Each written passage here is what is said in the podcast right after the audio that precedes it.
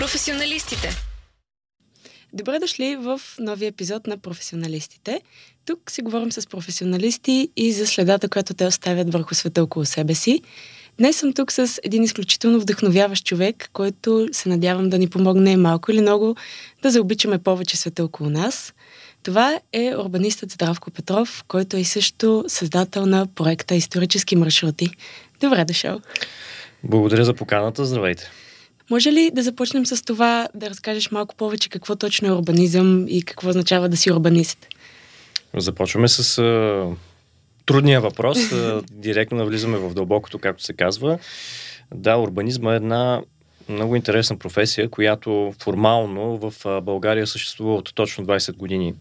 От тогава тя съществува като самостоятелна специалност, която mm-hmm. се преподава в Университета по архитектура, строителство и геодезия, но иначе разбира се урбанизма като подход, като философия, като мироглед, най-вече свързан с това да разбираме по-добре градовете и средата, в която живеем, съществува много от преди това. Mm-hmm. Можем да я свържим с думи като градско планиране, градоустройство и така нататък.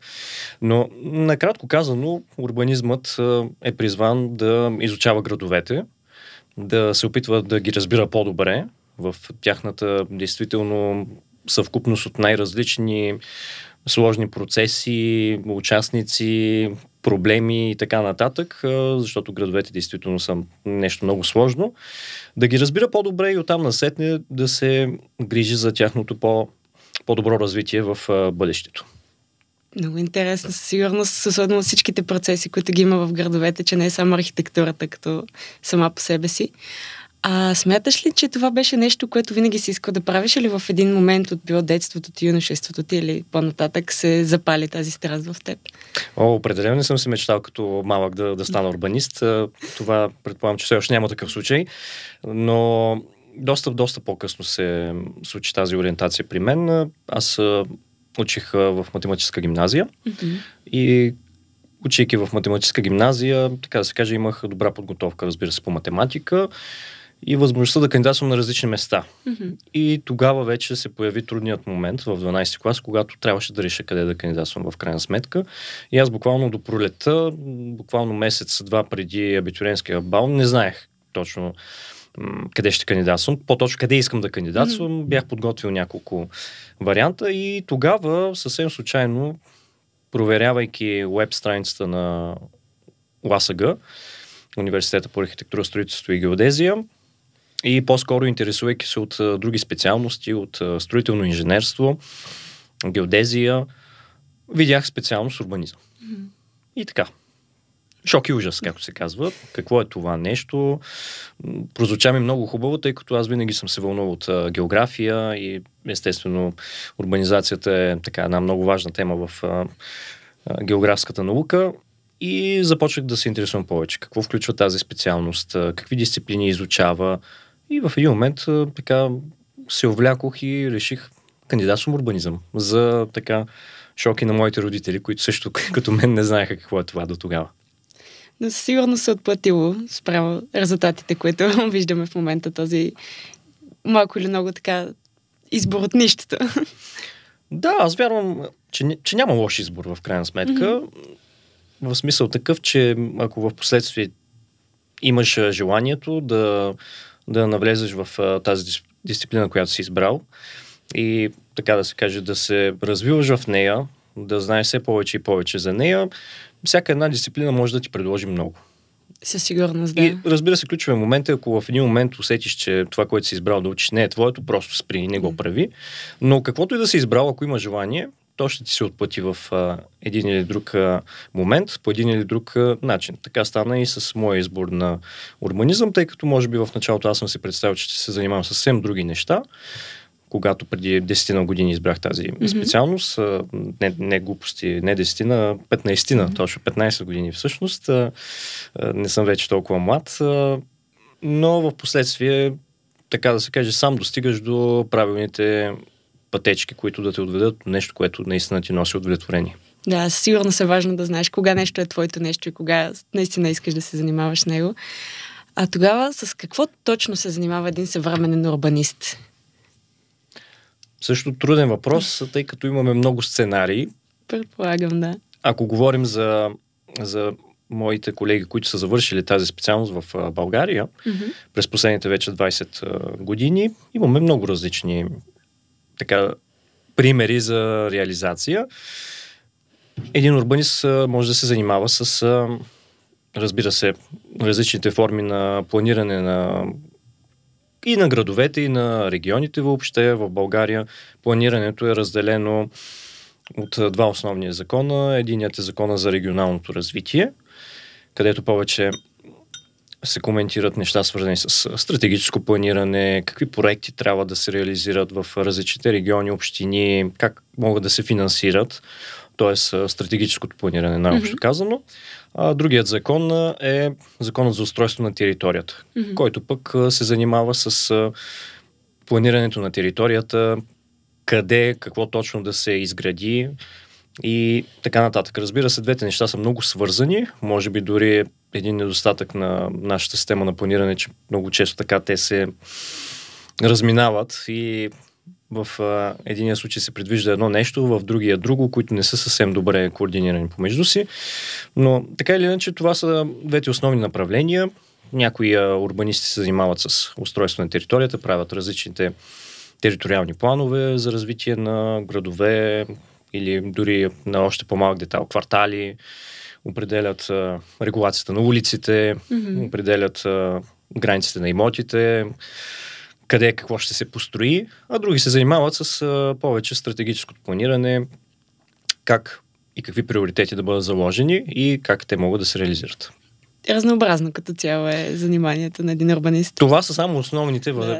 възможности, тъй като оттам насетне всеки може да се тръгне по свой собствен mm-hmm. път. Някой да се занимава повече с, например, околна среда, други да се занимава повече с културно наследство, както е моят случай. Mm-hmm. Трети да се занимава повече с а, социология, защо не социология на, на градовете и така нататък. Не, неограничени са възможностите. Много е хубаво това за една такава специалност. За цяла специалност, като цяло всичките е много хубаво да са разнообразни и дори да не си сигурен в началото точно какво ще правиш, после да има едно огромно поле от възможности за развитие. Предизвикателството, разбира се, всеки сам а, да си намери своята възможност и до голяма степен да. и сам да си я създаде. Да. Не е лесно да се реализираш а, в а, една специалност, която не е чак толкова популярна, толкова класическа да я наречем, която е само от двайсет години в, а, в България. Това със сигурност има своите трудности, но пък а, от друга страна така е по-интересно, сам до голяма степен да си, да си намериш мястото. Професионалистите. Подкастът се излъчва със съдействието на Youth Empowered. Искам да попитам за проекта Исторически пътища, а, маршрути, извинявай, не пътища, да разкажеш малко повече за него и с какво се занимавате там. Историческите маршрути също си имат своята история, разбира се, както всяко друго нещо. И тя до голяма степен е още отпреди това да избера да се занимавам с урбанизъм. Mm-hmm. Тъй като аз още като ученик съм се интересувал изключително много от история. И още като ученик, че и още като дете, така съм се заглеждал по старите сгради, по фасадите. Аз съм от Варна, най-вече в Варна, където има прекрасни стари сгради. Гледал съм ги така. Нищо не съм знал за тях, разбира се, но са ми правили някакво впечатление още като, като дете. И впоследствие съм се интересувал много от история. Винаги съм четял много повече история, отколкото четял съм повече, отколкото необходимо история и не съм четял достатъчно, примерно, по химия и физика. Така е било винаги при мен. И ставайки урбанист, в последствие, през цялото ми изследване съм се интересувал темата за това доколко е важна историята за съвременното развитие и за планирането на бъдещето на градовете. Доколко, така да се каже, тя е определящ фактор и в нея можем да намерим правилните отговори за това как един град може да се развива по-добре от тук насетне. И другото проявление на тази голяма тема е свързано с културното наследство. Mm-hmm. Културните ценности, които ни заобикалят, всички стари сгради, които в някои случаи са изумително красиви, в други не са толкова красиви, но пък имат някаква историческа стойност, разказват ценна история за личност, за събития, за време, археологическите обекти, паметниците и така нататък. всичко това ме е вълнувало много. Занимавах се още като студенти в двете ми дипломни работи с а, тази тематика, а в последствие и след като започнах да работя вече и да правя различни планове и стратегии, пак съм се занимавал с това нещо. И съвсем, а, за да не става дълга историята на исторически маршрути, в един момент усетих, че това обаче не ми е достатъчно. Правих различни предложения за представяне на културно наследство в различни градове, в България и не само в България, но някакси всичко това оставаше просто написано на хартия, в едни дълги, огромни документи, които, за съжаление, много често, много малко хора ги четат. И на практика това не достига до хората.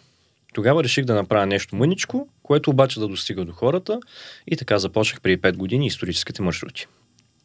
Е, много хубава история, смятам. Благодаря. За нищо. А можеш ли да ми разкажеш малко повече тогава за любимите ти части от София и от Варна? Да, разбира се. Голямата цел, както и ти, ти ме попита, коя е голямата цел? Голямата цел е да представим на този етап София, тъй като проектът в момента е фокусиран в София, макар че идеите са това нещо да се промени в бъдеще. Да представим цялото разнообразие от а, архитектурата на, на София, тъй като различните архитектурни стилове са свързани с различни исторически периоди и по този начин разказват за съответното си време.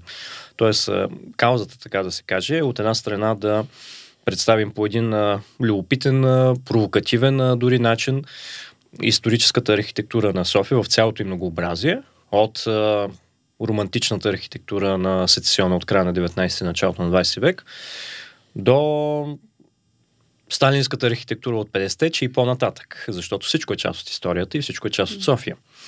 И точно това многообразие прави София толкова интересна европейска столица. И другото нещо, което е голямата цел, е да провокираме хората, които живеят в София, да започнат да се оглеждат около себе си. Да вдигат поглед нагоре, като първо поглеждат надолу, разбира се, къде стъпват, да не се спънат някъде. И после да погледнат нагоре, да видят тези прекрасни фасади, които са около нас, и да научат нещо повече за тях. Да, със сигурност доста рядко съм забелязала хората поглеждат около себе, особено по-нависоките етажи, какво се намира и как изглеждат сградите, така че хубава инициатива. А да се върна пак на въпроса, любимите части от София и от Варна. Да. Чувала съм в а, интервю с теб, че Света София и около нея е много любима твоя част от София. Все още ли е така и защо? Завинаги. Завинаги. София нямаше да бъде София, ако нямаше базиликата Света София, която наистина има едно, може би, най-хубавите имена, и тя означава Божията премъдрост. Това означава името на нашата столица. Наистина трудно е да си представим един град да има по-хубаво име. Така че базиликата сама по себе си, която е един от ранните представители на кръстокуполна базилика, т.е. получаването на пресичането между централните кораби и напречния кораб, при който се получава формата на кръст, и при пресечката имаме купол, това, което в последствие се превръща в един вечен мотив в църковната архитектура. Базилика Света София е един от така, сравнително ранните примери в това отношение, която я прави особено ценна. Въобще самото място е свещено за, за това място. Още през четвърти век там е построена първата базилика, след това втора, трета, четвъртата, която е така в, възстановена в вида, който я виждаме днес. Мястото наистина е уникално.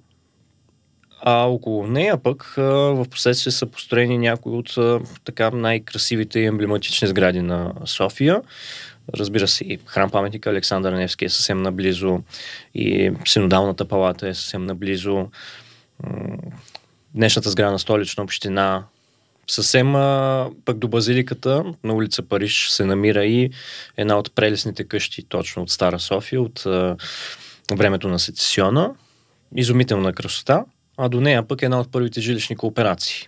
Така че там, на където и да се обърне човек, вижда сгради, които са емблематични за нашата столица. Дело на някои от най-големите и талантливи архитекти и свързани с много интересни строителни периоди от миналото на града. Със сигурност много колоритна част от града тогава.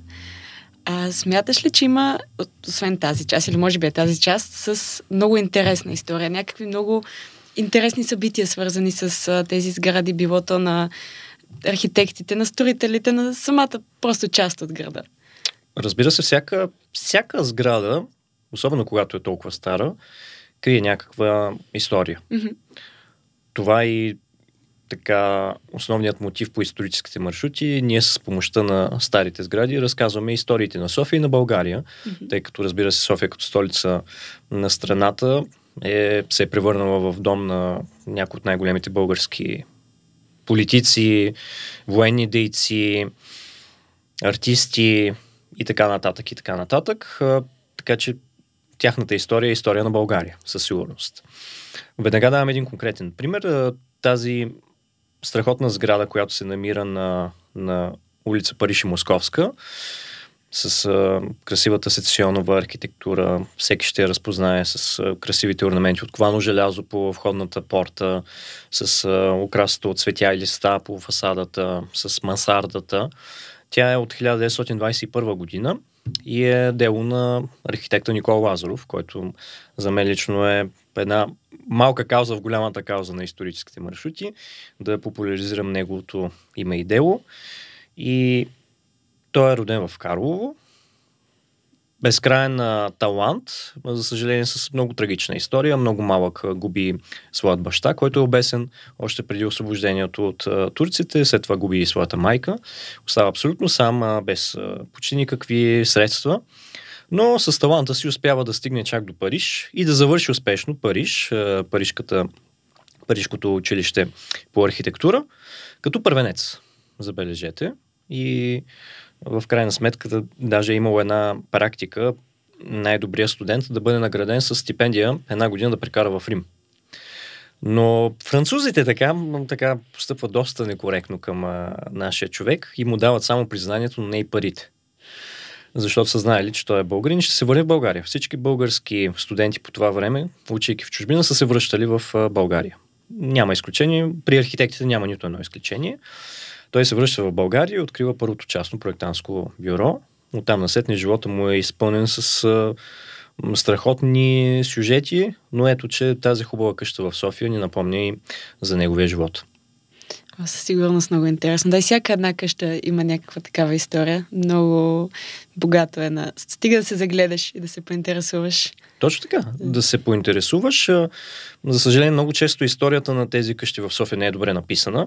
Даже не е написана, просто я няма.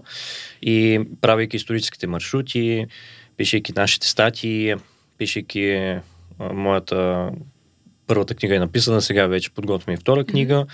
За голяма част от сградите ми отнема много-много време да се ровя в, в архивите, в Държавния архив по различни досиета, лични досиета на личности, фирмени досиета или пък да се рови с библиотеката и отделни източници, така че да се сгуби, да се сгуби историята на една къща. Сигурно много е трудно и понякога е точно както аз обичам да казвам, така да, да събереш отделните парченца от един пъзел, парченце по парченце, докато се получи картината най-накрая. Mm-hmm. Парченцата са малко по-разпиляни, отколкото са, да са в една кутия, предполагам. Доста са разпиляни, дори някои от най-красивите къщи на София, за тях се знае все още твърде малко. Дори в а, Института за недвижимо културно наследство, където всеки всяка сграда, която е културен паметник, както се казва в момента културна ценност, по последната версия на закона, има досие, mm-hmm. където се описва някаква информация за нея, но за съжаление много често в тези досиета буквално няма нищо. И много често тези досиета не са, не са отваряни от седемдесетте години, когато са създадени. Значи е игла в копасено, но си струва в крайна сметка. Струва си, винаги да. си струва, да. А смяташ ли, че има сгради, които може да бъдат а, като начален списък на човек, който се опитва да научи повече за история, за, съжалявам, за София, за историята й, и като цяло да придобие по-добра представа и откъде да започне, за да разглежда и да се задълбочава допълнително в цялото това културно наследство на София, което е архитектурата й? Да, това е много добър въпрос.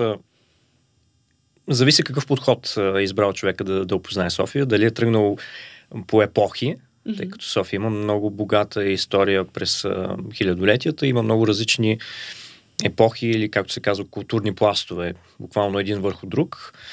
Или пък просто ще се избере така някоя определена част на София. На географски принцип, mm-hmm. така да се каже. В който и случай, който и подход да се избере, има си сгради, които наистина са емблематични за София. Няма как да, да разбираш този град, без да, без да си ги е видял. Mm-hmm. Със сигурност трябва да споменем, да, базиликата Света София, споменахме я вече, ротондата Свети Георги също, въобще археологията, която е разкрита в централната част на София. Оттам насетне има няколко знакови сгради, които са следи от а, османските векове, като например а, единствената действаща джамия запазена, Баня Баше джамия, която е от шестнайсети век, и църквата Свети Седмочисленици, която пък е а, едно друго много интересно нещо за София, една църква, която е ориентирана към, към Мека, тъй като това е старата, така наречена черна а, джамия. Mm-hmm. Днешния археологически музей, Бюк, джамия. И оттам насетне, разбира се, много храмове, които са от, от различните епохи на София. Много християнски храмове и, и не само. Това, което е любопитно за София, да. Известен е с това, че има огромна концентрация на различни религии на, мял, на малко пространство. Само да се замислим съвсем близо до... до споменатата вече ротонда Свети Георги, колко много храмове имаме от различни периоди. Mm-hmm. Имаме църквата Света Петка Самарджийска, която е от четиринайсети век. Имаме недалеч от нея на няколко метра буквално църквата Света Неделя, която пък е старата църква Свети Крал, една от църква, която преминава през толкова много периоди на своето съществуване. Имаме католическа църква, имаме третата най-голяма сефарадска синагога в Европа. Всичко това е в рамките на няколко минутки пешеходна обиколка. Човек, който иска да познава София, трябва да ги знае тези сгради. Оттам наследне много други постройки, които са вече след освобождението и са символ на София като столица на България, като Стария дворец. Разбира се, множество сгради, строени след освобождението, и разбира се някои от по-емблематичните, като Народния театър. Много са. Много са сградите, но, но да, като че ли тези са някои отправни точки, от които, с които човек може да, да започне. Със сигурност тук, особено около центъра, има толкова много, както ти каза, от различни епохи. Но добре, да предположим тогава, че този човек е минал по този курс, разгледал е множество други сгради и части на София и решава, че иска да учи урбанизъм. Какви качества трябва да притежава един човек, който може да се развие успешно в средата на урбанизма? Преди всичко да е търпелив. То това качество според мен е универсално. Да, за да, то е приложимо за абсолютно всичко, но да, със сигурност, ако си избрал да, да се занимаваш с урбанизъм, трябва да си търпелив, да имаш търпението да, да разгледаш наистина цялата комплексност на тази специалност, различните дисциплини, които се изучават вътре в нея, да имаш търпението да, да изчака своя момент, така да се каже, да си намериш подходящите подходящите места за, за работа или дори творчество, ако така избереш по-творческа посока. Трябва да имаш търпение, постоянство да се занимаваш с тази професия, да, да изучаваш, тъй като освен, че тя е много комплексна и трябва да изучаваш града не само от гледна точка, както ти спомена в началото, на архитектурата или да го наречем на, на физическата среда, но и от гледна точка на екологията, от гледна точка на социологията, от гледна точка на икономиката, на финансирането. Много неща, които трябва да ги следиш изкъсно, така да се, да се каже. И същевременно пък това е една специалност, която е много динамична. Mm-hmm. Постоянно се случва нещо ново, особено пък в момента с развитието на технологиите, които имаме, технологии, които се използват активно за правенето на различни анализи на градовете.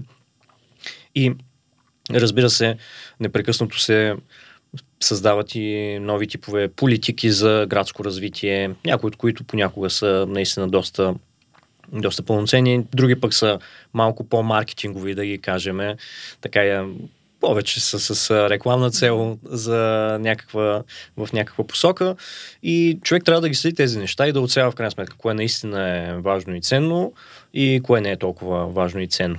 Така че постоянство, със сигурност и много любопитство, желанието така да, да събираш много информация, да я обработваш и да отсяваш коя е ценната информация.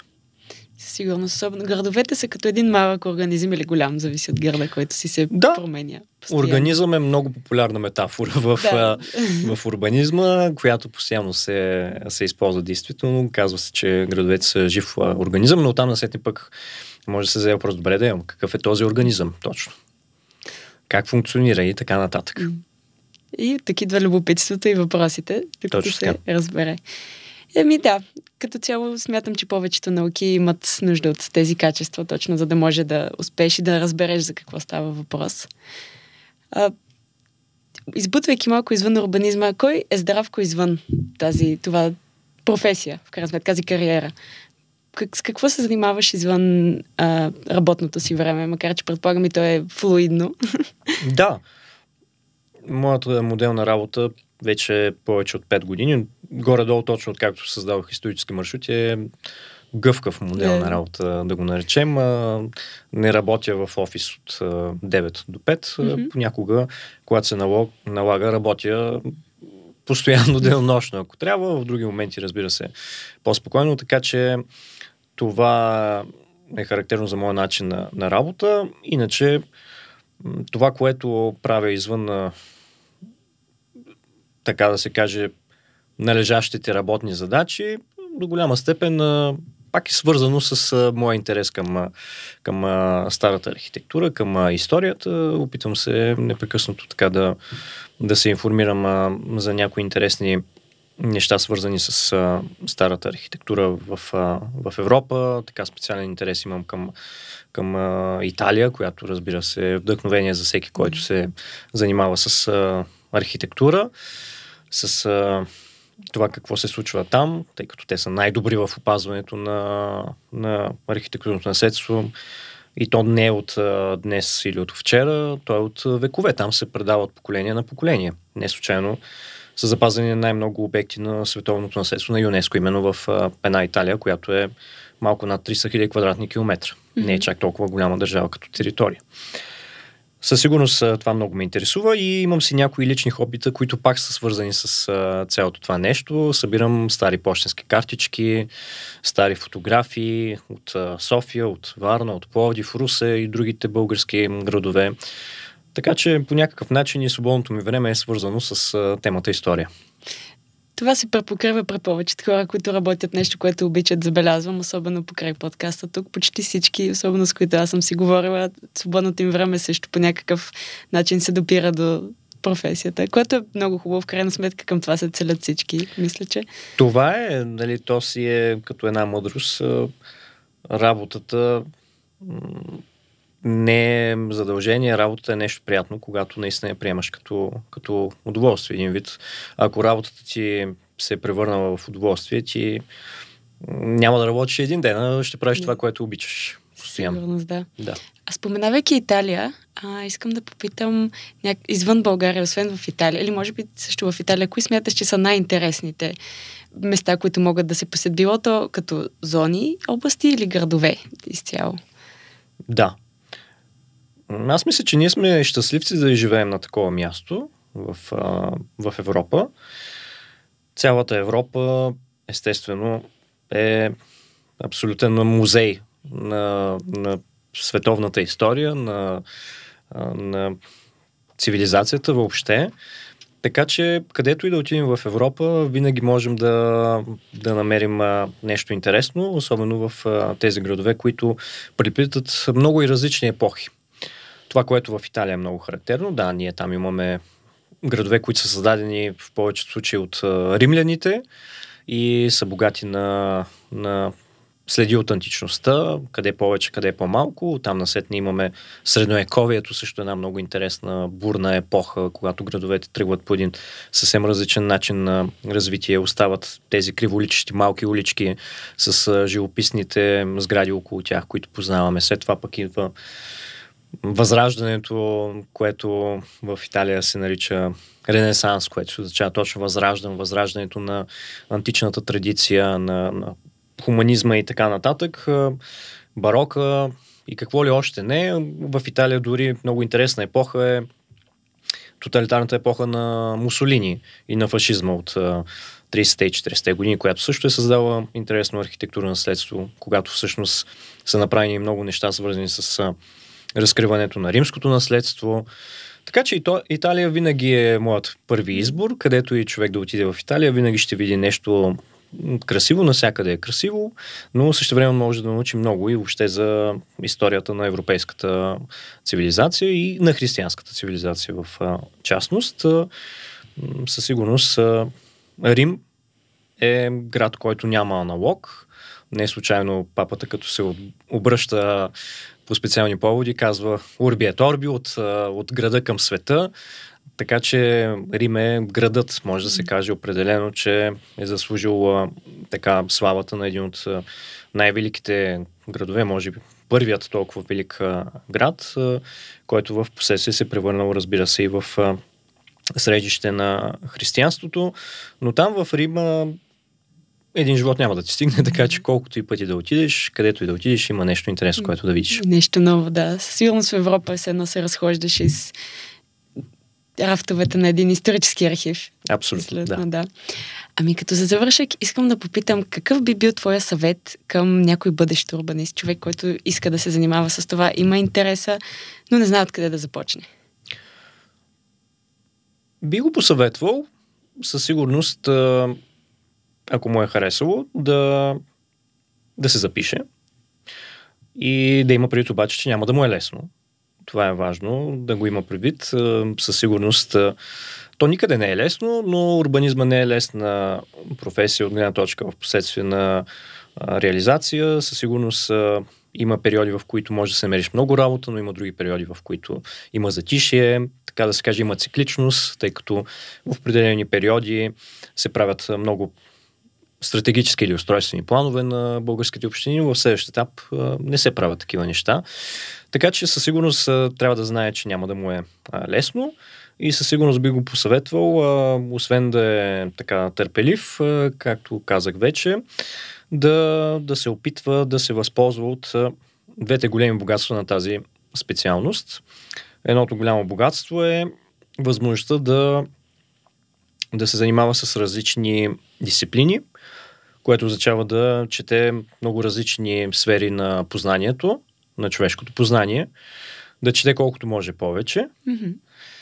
И другото голямо богатство е да се възползва от хората, които ще срещне, докато е студент по урбанизъм, тъй като естествено поради характера на специалността, че тя е много разнообразна, ще срещне и много различни хора, много различни специалисти, експерти, архитекти, инженери, социолози, финансисти, юристи, еколози, урбанисти, разбира се, защото вече много урбанисти, които са, са завършили първите години, преподават в специалността, която имаме тук в София. А пък ако учи някъде по света, със сигурност там това вължи в още по-голяма сила, тъй като традициите по света в тази специалност са още по-големи и доста по-дълги и ни връщат още по-назад във времето. Така че това са двете неща, да оценява възможността да чете и да оценява хората, които среща.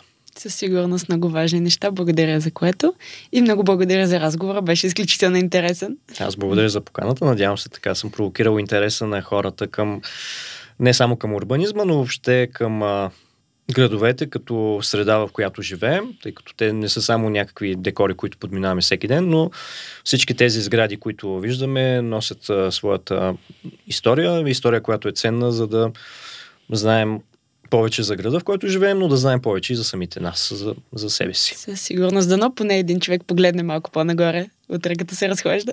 Дано.